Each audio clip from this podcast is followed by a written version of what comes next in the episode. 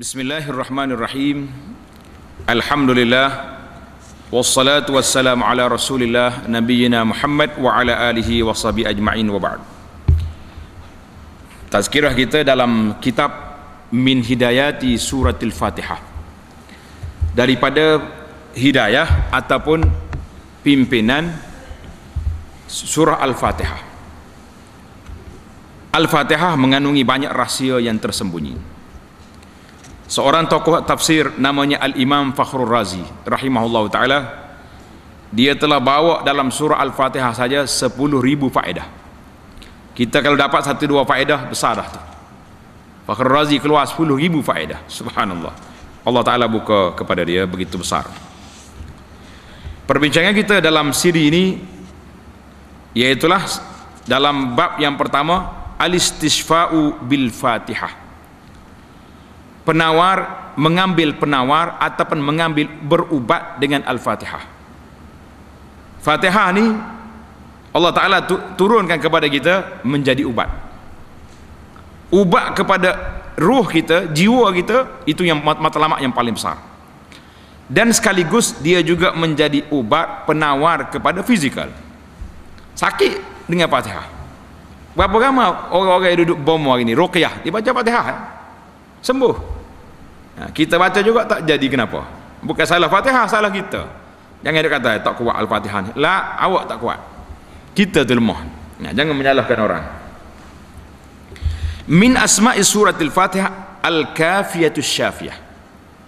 Di antara nama al-fatihah dalam siri yang pertama dalam muqaddimah kita telah sebut nama al-fatihah ada empat kan? Al-fatihah as-sab'ul masani al-quranil azim jadi ini yang ke al-sab' al-masani al-Quran al-azim. Empat.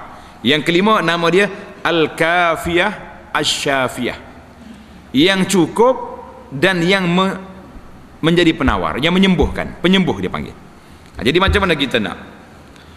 Dalam Al-Quran ini menjadi syifa li amradil qulubi wa amradil abdan. Untuk penyakit hati dan penyakit dalam badan kita. Kita ni penyakit badan penyakit tubuh sibuk benar sakit sikit habis doktor cari. Betul tak? Habis doktor. Eh tak jadi doktor kawasan kita ni tak pakar. Pakar cari. Ha. tapi tak semua sembuh juga. Yang masalah kitanya penyakit jiwa penyakit hati. Kadang-kadang kita tak sedar kita berpenyakit. Tapi memang penyakit teruk ICU tarah dia zikir tak mau. Hasak kepada orang. Allahu Akbar. Cukup lengkap. Kita tak sedar. Pasal tu kita tak berubat. Nah, jadi kita hari ni kita cuba cari ubat penawar yang besar sekali penawar kepada Al-Qulub hati kita. Kenapa? kerana hati tu bila dia fasad fasadu qasdin. Rusak dari sudut qasad. Niat kita matlamat kita ataupun dia panggil fasadu niyatin rusak dari sudut niat kita. Ataupun dalam hati kita ada perasaan riak perasaan riak takabur zalim kepada orang macam-macam penyakit. Dalam kitab penawar bagi hati dia kata ada 10 penyakit. Penyakit ada 10 riak takabur ujub bangga diri ijab nafsi rasa terpesona dengan diri sendiri itu dia panggil duk gila body sendiri. Hasad. Apa lagi? Ini dia dia pada penyakit uh, ghadab penyakit marah pada orang. Jadi ini penyakit-penyakit dia panggil amradil qulub penyakit hati. Fa'ilajuhu fi syafiyati. Ubat dia duduk dalam ni dalam penyembuh yang besar ini iaitulah dalam surah al-fatihah. Dalam surah al-fatihah Kata di Syekh Ibn Qayyim rahimahullah ta'ala Banyak sekali aku dengar Daripada guru saya Berkata Iyaka na'budu Ingat. Iyaka na'bud. Hanya engkau saja aku sembah. Ini Ilaj Penyembuh daripada penyakit riak. Tanda. Iyaka na'budu. Iyaka nasta'in. Hanya kepada mu ya Allah kami minta pertolongan. Ini penyakit daripada takabur para jemaah sekalian kita kena ingat. Iyyaka na'budu. Bila kita kata hanya kepadamu ya Allah kami sembah. Kita nak apa tu? Ini akan menghilangkan penyakit riak penyakit nak tunjuk-tunjuk kepada orang bila kita beribadah. Ibadat kak? Nak tunjuk orang? Maka kita ketepikan. Tak jadi hal ni. Dan ayat ini memperingatkan kita dengan maqam al-ikhlas supaya kita jadi manusia ikhlas. Manusia kerana ikhlas itu ashraful maqamat menjadi makam yang tinggi iaitulah makam ikhlas. Dan sangat besar pahalanya di sisi Allah Azza wa Jalla. Firman Allah Ta'ala wa man arada al-akhirata wa sa'a laha sa'yaha wa huwa mu'min fa ulaika kana sa'yuhum mashkura waman aradal akhirah siapa dia buat kerja kerana nak akhirat. Wa sa'alaha berusaha untuk dapat akhirat. Dalam keadaan dia beriman maka mereka adalah sa'yuhum masykura amalan mereka itu disyukuri. Surah al-isra ayat 19 jadi iyyaka na'bud. Bila kita betul-betul pasak dalam hati kita bacaan ini kita faham hanya kepadamu. Pasal itulah bila kita baca dia kena tarik. Iyyaka na'bud dia tak kata iyyaka. Kalau kata iyyaka tak ada sabdu nipis. Bila kata nak iya hanya kepadamu. Kalau bahasa kita lama dia panggil hanya sanya. Ha, tengok. Pasal apa ada dua tiga tabal? Nya tu apa lima kali. Hanya sanya sesungguhnya. Habislah tu. Nah, sate pekak dia panggil. Pasal kepadamu saja kami sembah. Ya kan abud nak ketepikan semua benda lain. Jadi kalau kita baca ayat ni kita faham betul-betul kita nak riak lagi. Tak payah riak dan riak apa lagi? Aku buatkan Allah. Kenapa nak tunjuk dengan orang? Ha, ini. Wa iyyaka nasta'in. Hanya sanya kepada engkau saja kami minta pertolongan. Tak minta dengan benda lain. Apa nak jadi? Maka ini memperkenalkan seorang hamba itu betapa dia sangat berhajat kepada Tuhannya yang mulia. Nampak tak kita berhajat? Hanya kepada mu kita minta pertolongan ya Rabbi tak ada orang lain. Dalam perkara yang ia menjadi khas untuk Allah Azza wa Jalla. Nak minta tolong orang akak, akak apa ni angkat barang kita tidak jadi masalah. Lama esok kat orang suruh akak barang tak boleh. Minta dengan Allah saja. Ha, tu lagu ni dia panggil. Ha, kena faham lah. Maknanya Allah Ta'ala kita minta pertolongan dalam perkara yang di luar konteks makhluk nak minta tolong hilangkan mudarat hilangkan penyakit hilangkan bala. Minta tolong siapa? Dengan Allah. Eh, dia kata saya minta tolong dengan doktor. Doktor mana boleh menghilangkan penyakit? Berapa ramai di kalangan kita hari ini makan ubat sudah berpuluh tahun. Berapa tahun dah makan ubat? Eh? 30 tahun dah makan ubat. Hilang penyakit? Hilang. Mana doktor? Ha, doktor pun mati. Ha, ingat baik doktor pun mati. Maknanya kita kena minta tolong dengan Allah Azza wa Jalla. Kan itu dia panggil. Kena faham lah ayat ni. Jadi uh, menunjukkan kita ni berhajat kepada Allah Ta'ala dan berterusan meminta pertolongan daripada Allah Azza wa Jalla. Sebagaimana firman Allah Ta'ala Ya ayyuhan nasu antumul fuqara'u ila Allah Wallahu huwal ghaniyul hamid. Eh manusia, kamu semua anda fakir kepada Allah Taala. Kita ni fakir tak fakir? Fakir kita kepada Allah Taala. Semua hak kita makan ni hak Tuhan bagi belaka. Tak usah duduk cakap dah siapa dia, buah besar ke tak buah kecil ke, semuanya tak ada daripada dia. Tapi manusia tak khabar gitulah. Nah, kita ingat rezeki hak kita beri itu kita punya barang lah. Kalaulah dalam tubuh kita ni sakit, kita rasa sakit daripada segala penyakit maka Fatihah juga menjadi ubat dalilnya hadis Abi Sa'id radhiyallahu anhu beberapa orang sahabat Nabi radhiyallahu anhum musafir. Musafir. Tiba-tiba mereka ni nak berhenti di satu kampung orang Arab nak tumpah duduk sini ahli kampung ni tak mau terima dia. Ah, tak payah lah. Dia duduk tepi-tepi kampung tak mau sini. Allah nak uji dia ketua kampung dia kena sengat ke binatang berbisa. Ha, lu dia lah. Habis bomo dalam kampung ni keluar ubat tu ubat ni. Air tawar tu apa ni apa lagi bawa. Kalau kita saja habis serih pinai lah. Sembuh tak jadi apa dah. Apa jadi? Jadi kata di orang kampung ni eh ada. Di pinggir kampung ni beberapa orang mari duduk duduk sini. Boleh tak kalau kita minta tolong dia mari mari jampi uh, tok ngulu kita ni? Jadi oh, sahabat Nabi orang baik. Bila orang mari minta tolong dia pun bangkit juga sambil-sambil nak tolong nah, eh kamu tadi aku minta nak tumpang duduk sini tak benar tak bagi eh sekarang ni nak minta tolong ha.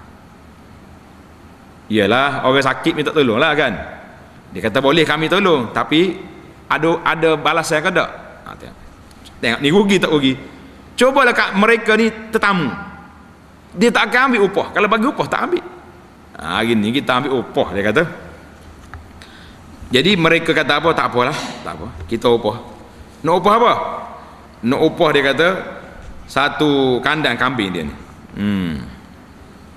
Hmm. Allahu Akbar jadi penat lah dia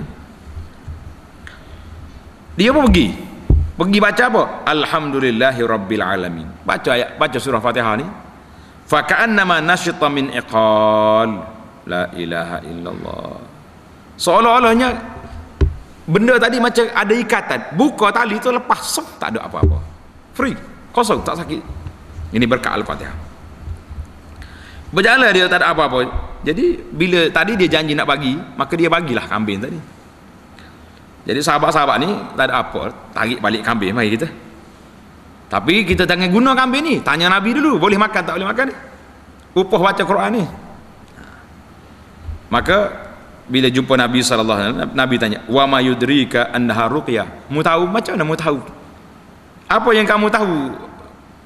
Fatihah itu sebagai jampi untuk penyakit. Nabi tanya. Kemudian dia orang cerita lah nak baca apa lagi? Tak ada benda kita ingat Al-Fatihah baca Al-Fatihah. Surah yang paling utama sekali paling afdal. Jadi maka Nabi kata qad asabtum benarah apa yang kamu buat tadi. Tindakan kamu minta minta bayaran tak ada jadi masalah ayqsimu wadribu li ma'akum sahman. Nabi kata masuk aku saham sekali dengan buat kamu jugalah. Boleh seka dua juga ambil fadhahika Rasulullah sallallahu alaihi wasallam. Nabi kita senyum. Nabi suka dengan tindakan sahabat-sahabat dia. Jadi hadis ini menjadi dalil bahawa kalaulah kita mengajar orang boleh kita ambil upah. Cuma masalah hari ini kita pergi ambil upah ni upah kepada ngatik orang mati tu. Artinya baca Quran untuk orang mati itu menjadi khilaf di kalangan ulama. Kita sudah baca dalam kitab kita dalam kitab perisai mukallaf panjang dah gitu kan. Jadi benda tu khilaf di kalangan ulama. Jadi sebaik-baiknya anak-anak kalau sayang kat dia jangan diupah orang. Baca sendiri. Jangan baca sendiri. Seorang ulama uh, hadis ini sahih diriwayat oleh Imam Bukhari dan Muslim. Kata di Ibnul Qayyim Ibnul Qayyim ini masyhur dengan dengan kitab dia Tibbun Nabawi perubatan cara Nabi dalam sebuah kitab dia nama Al-Jawabul Kafi. Dia kata apa? Saya duduk di Mekah beberapa lama. Saya tinggal di Mekah beberapa lama. Ta'tari ni adwa. Saya tak ada tak jumpa apa ni ubat tak jumpa. Sakit dia. Walam ajidu tabiban. Kena sakit dia tak jumpa tabib. Tak ada doktor fakuntu u'aliju nafsi bil fatihah saya tak ada apa sakit-sakit cari doktor tak ada. Dia kata aku ubatkan diri aku ni dengan fatihah ada baca al-fatihah alhamdulillahirabbil alamin tiu gosok. Baca air zam-zam tiu minum. Eh, ini dipanggil ikhtiar sendiri. Fa'ara laha ta'siran ajiban. Lepas pada tu aku tengok kesan dia yang cukup besar. Kesan dia cukup besar ha, jadi cukup besar yang kita nak. Jadi setiap mari orang sakit aku kata baca fatihah tiup sendiri. Ha, cuma masalahnya kenapa kita baca fatihah tak jadi?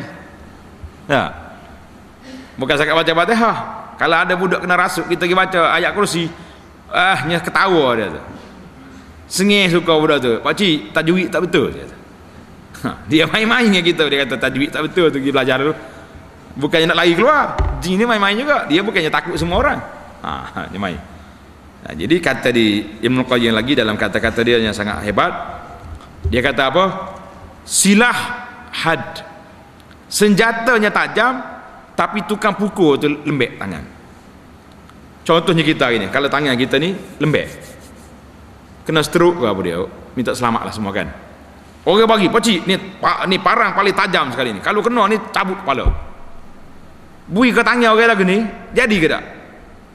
Nak pegang apa getah-getah aman nak jadi. Ha, kita hari ni pun fatihah memang power. Power dia punya kuasa kuat dia.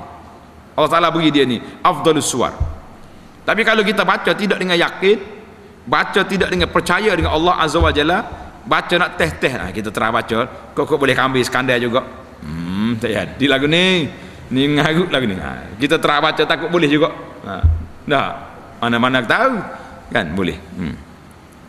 Maka dia syarat dianya mesti kuwatur raqi. Pembaca itu kena kuat barulah kesan taksir dia tu beri kesan kepada bacaan kita. Kita balik semula kepada ubat.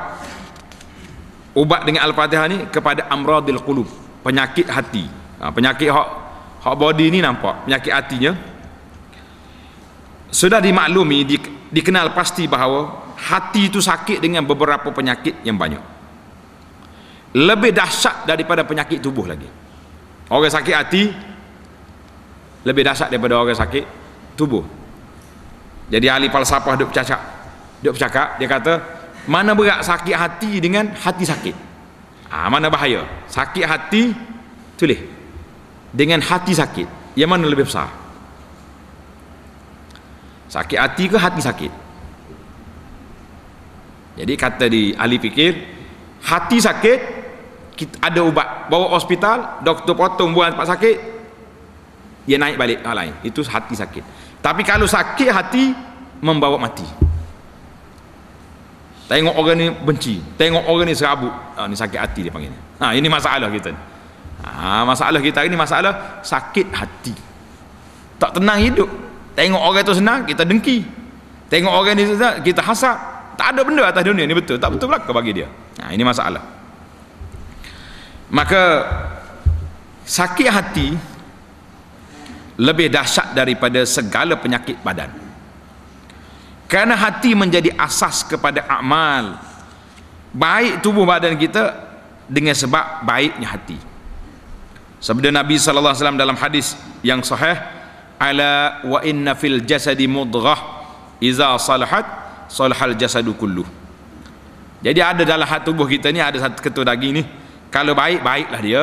Kalau rusak rusaklah dia. Ala wahyal qalbu iaitu hati. Hati maksud di sini hati nurani kita. Hati jantung hati jantung nurani. Kata di Syekh Mandili dalam kitab penawar bagi hati. Hadis ini riwayat Bukhari dan Muslim kerana itu kata Abu Hurairah radhiyallahu anhu al qalbu malikun. Tulis. Al qalbu malikun. Hati itu raja. Wal a'dha'u junuduhu. Anggota-anggota kita ni tentera dia. Fa iza tabal maliku tabal junud. Apabila rajanya baik baiklah tentera. Tapi kalau pemimpin besar rasuah tentera lagi dahsyat. Tak kalau pemimpin atas kaki botol minum arak tentera lagi mabuk. Ini dibanding sebab usok di kepala. Atas rusak bawah lagi dahsyat. Hmm. jadi kita ini tak sedap bicara bab kerusakan ni punah orang panggil kata punah tak nak baik kidah. Susah sangat. Maka hati demikianlah hati demikianlah keadaannya. Bila dia rusak hati rusaklah segala amal rusaklah segala akhlak kita yang lain. Tanda situ penyakit hati ada dua kategori penyakit hati ada dua kategori. Yang pertama marad syubhah. Penyakit keraguan. Penyakit keraguan. Kita tak yakin tak yakin tak yakin. Ini dipanggil penyakit syah, syubhah. Yang kedua maradus syahwah penyakit syahwat. Syahwat ni suka makan suka tu suka ni suka main itu penyakit syahwat. Tapi dua-dua tu mesti di mesti diubati. Firman Allah taala ghairil maghdubi alaihim waladdallin. Ini dua. Dua kumpulan. Yang mewakili dua penyakit.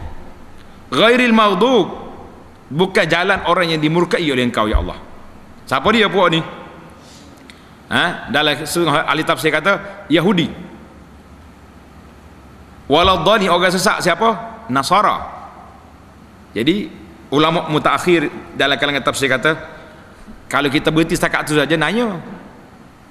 Jadi kita duk bahu Yahudi dengan Nasara. Lah kita kata Yahudi dan orang-orang yang mengikut jejak langkah Yahudi. Tak kira siapa apa bangsa apa Arab ke Melayu ke Jepun ke asal dia ikut Yahudi maka maghdubi alaihim.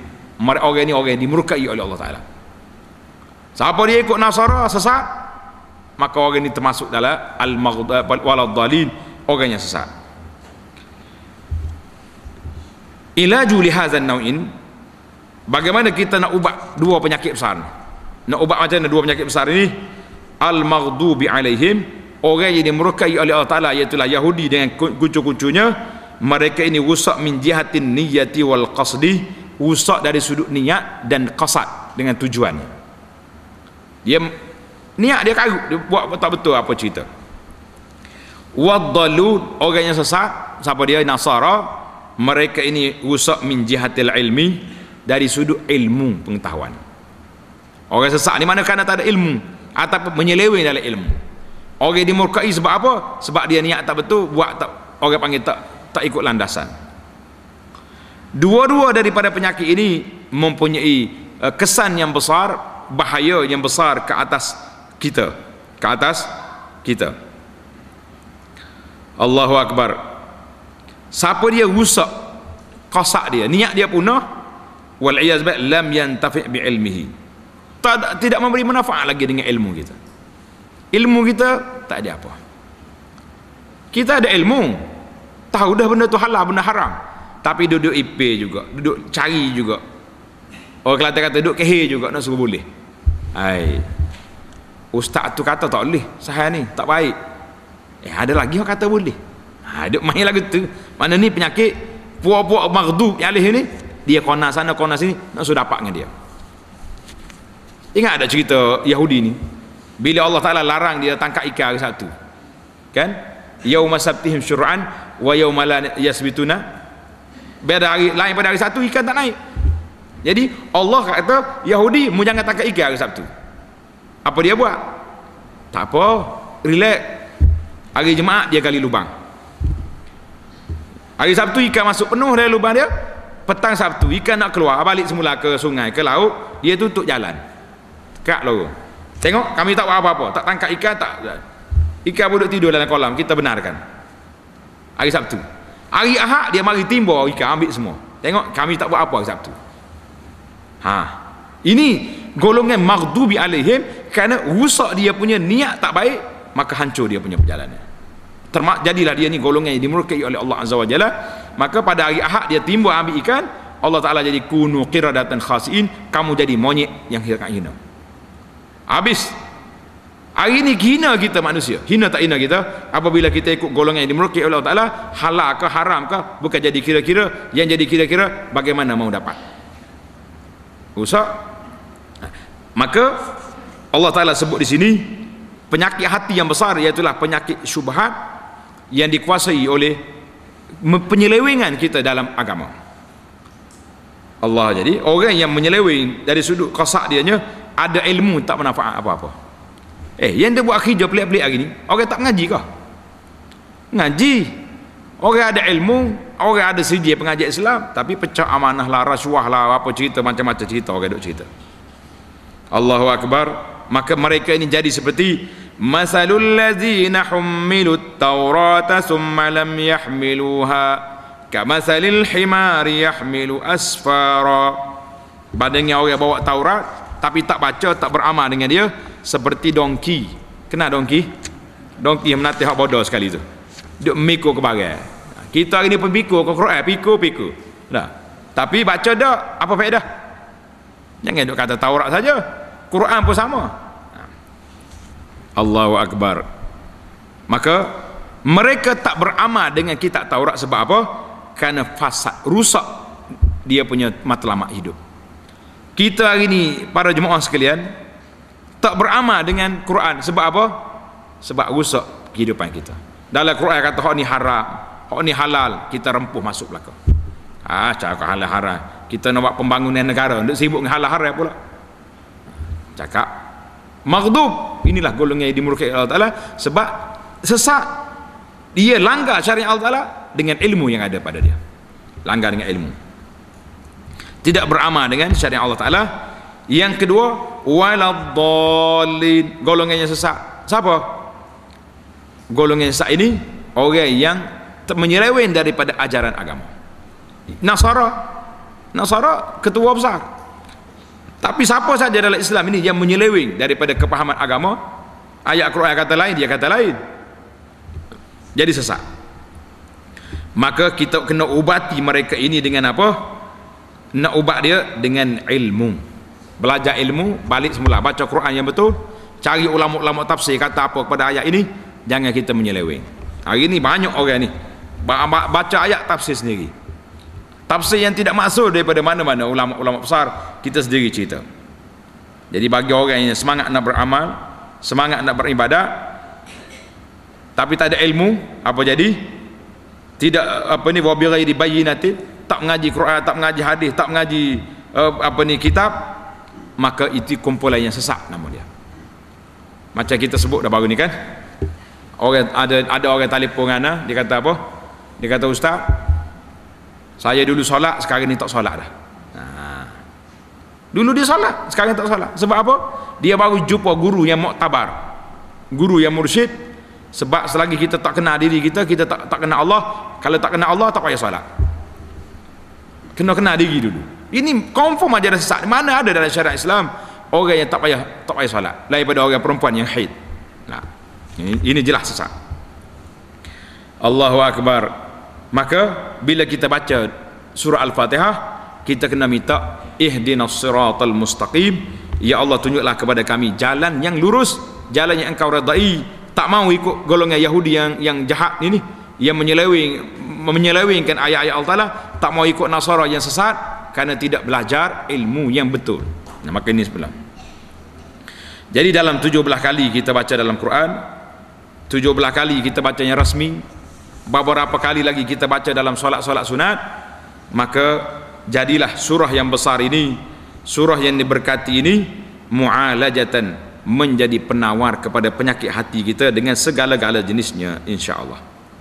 Kata Syekh rahimahullah taala apabila seorang itu sembuh daripada penyakit riya dengan iyyaka na'budu dan penyakit sombong takabur dengan iyyaka nasta'in dan selamat dia daripada penyakit sesak dengan jahil daripada dengan ihdinas siratal mustaqim maka dia sembuhlah daripada penyakit-penyakitnya dan insya-Allah dia duduk dalam keadaan yang selamat di atas landasan siratal mustaqim jauh daripada al-maghdubi alaihim dan juga waladdallin.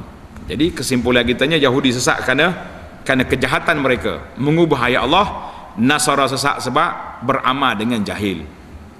Ha, hari ni jangan main kita hari ni. Sedap buat belaka tu. Oh, awak buat, buat amal ni ambil mana? Oh, jumpa situ sini. Mana dalil pada Quran? Ah, tak payah dalil-dalil dah. Tu ayah kita ni jumpa Nabi terus. Ha, sedap dia ni.